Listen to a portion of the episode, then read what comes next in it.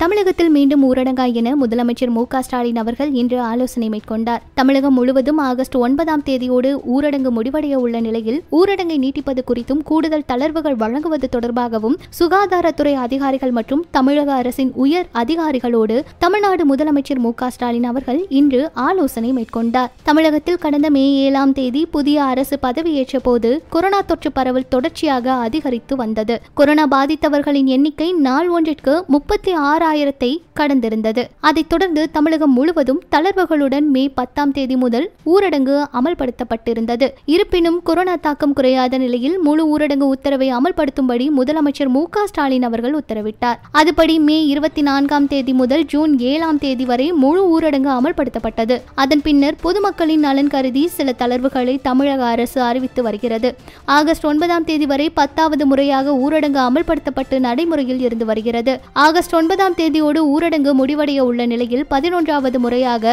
ஊரடங்கு நீட்டிப்பது தொடர்பாகவும் அடுத்த கட்ட நடவடிக்கைகளை மேற்கொள்வது தொடர்பாகவும் சென்னை தலைமைச் செயலகத்தில் சுகாதாரத்துறை அதிகாரிகள் மற்றும் தமிழக அரசின் உயர் அதிகாரிகளுடன் தமிழ்நாடு முதலமைச்சர் மு ஸ்டாலின் அவர்கள் ஆலோசனை மேற்கொண்டார். தொற்று எண்ணிக்கை அதிகமுள்ள மாவட்டங்களில் கூடுதல் கவனம் செலுத்த உத்தரவிடப்பட்டுள்ள நிலையில் அது தொடர்பாகவும் மேலும் எடுக்கப்பட வேண்டிய முன்னெச்சரிக்கை நடவடிக்கை தொடர்பாகவும் ஆலோசனை மேற்கொள்ளப்பட்டதாக தகவல்கள் வெளியாகியுள்ளது. கடந்த சில நாட்களாகவே சில இடங்கள் இடங்களில் கட்டுப்பாடுகள் அதிகரித்து வருகிறது. மாவட்டந்தோறும் தொற்று எண்ணிக்கை சிகிச்சை பெற்று வருபவர்களின் எண்ணிக்கை மூன்றாம் அலை வராமல் பாதுகாக்க மேற்கொள்ள வேண்டிய நடவடிக்கை குறித்தும் ஆலோசனை மேற்கொள்ளப்பட்டது. இந்த கூட்டத்தில் முடிவெடுக்கப்பட்டதை இன்று மாலைக்குள் அறிவிப்பு வெளியாகலாம் என எதிர்பார்க்கப்படுகிறது. இது பற்றி உங்களுடைய கருத்துக்களை பகிர்ந்துக்கங்க. மேலும் இதே போல பல வீடியோஸ் வேணும்னா நம்ம சேனலை சப்ஸ்கிரைப் பண்ணிக்கோங்க.